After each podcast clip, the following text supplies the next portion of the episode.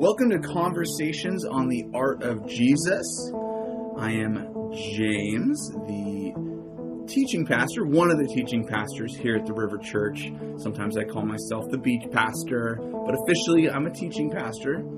And I am hosting this podcast today. This is a 10 minute conversation, which is going to be part of the River's vision to create a culture of discipleship meaning we want Jesus formed in us.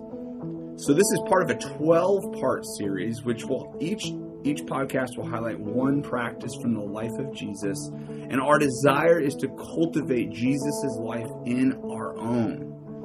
Each of these practices that we're talking about are connected to one of our four key values as a church love, enjoy, play, and share.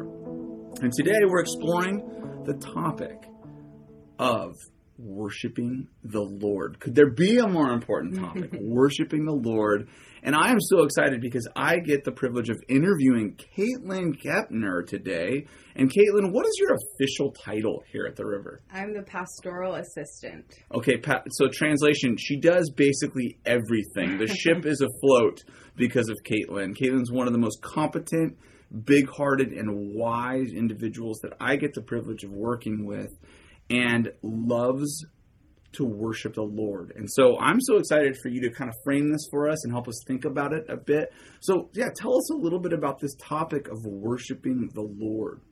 Thanks, James. Um, yeah, worshiping the Lord, that act um, of worship through song has always been something that's come very easily to me. It feels very natural for me.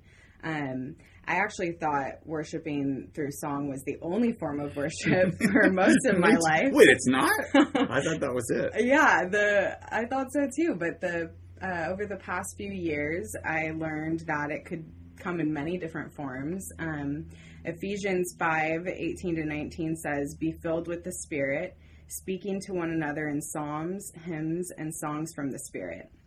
Sing and make music from your heart to the Lord. So when I read that, I actually hear that having conversations about the goodness of God and glorifying Him mm-hmm. through our words is also a form of worship.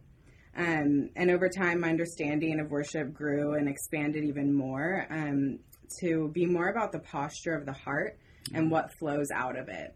Yeah. So when your heart, soul, and mind are engaged in complete reverence and awe of who God is, you could be praying, dancing, painting, having a conversation, or teaching, and that's all worship.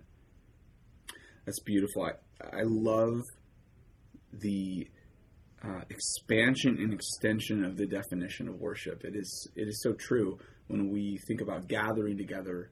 We're we're worshiping from the moment if you're at the beach service that your toes touch the sand.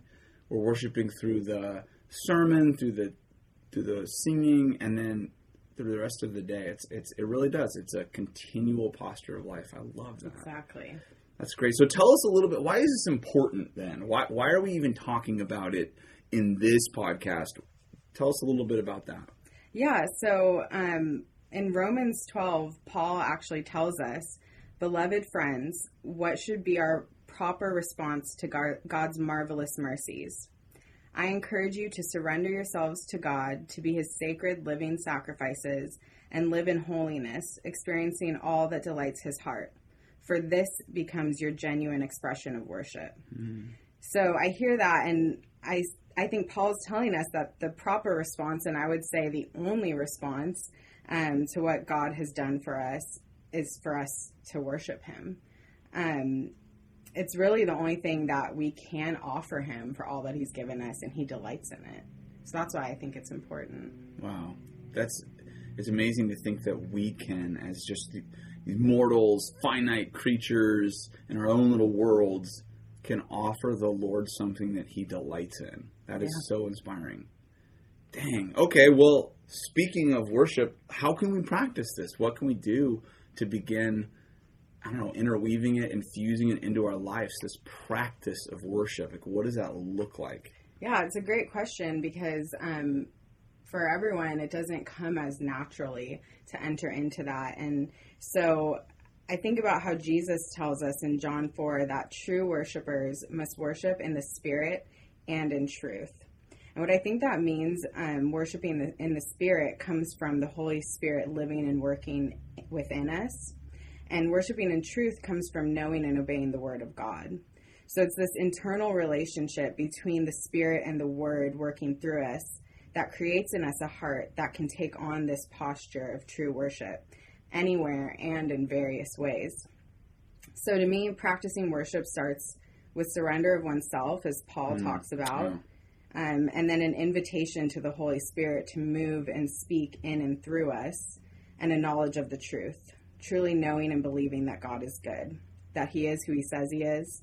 Um, I think when all of those things are working together and living and breathing inside of us, what overflows out of that is worship.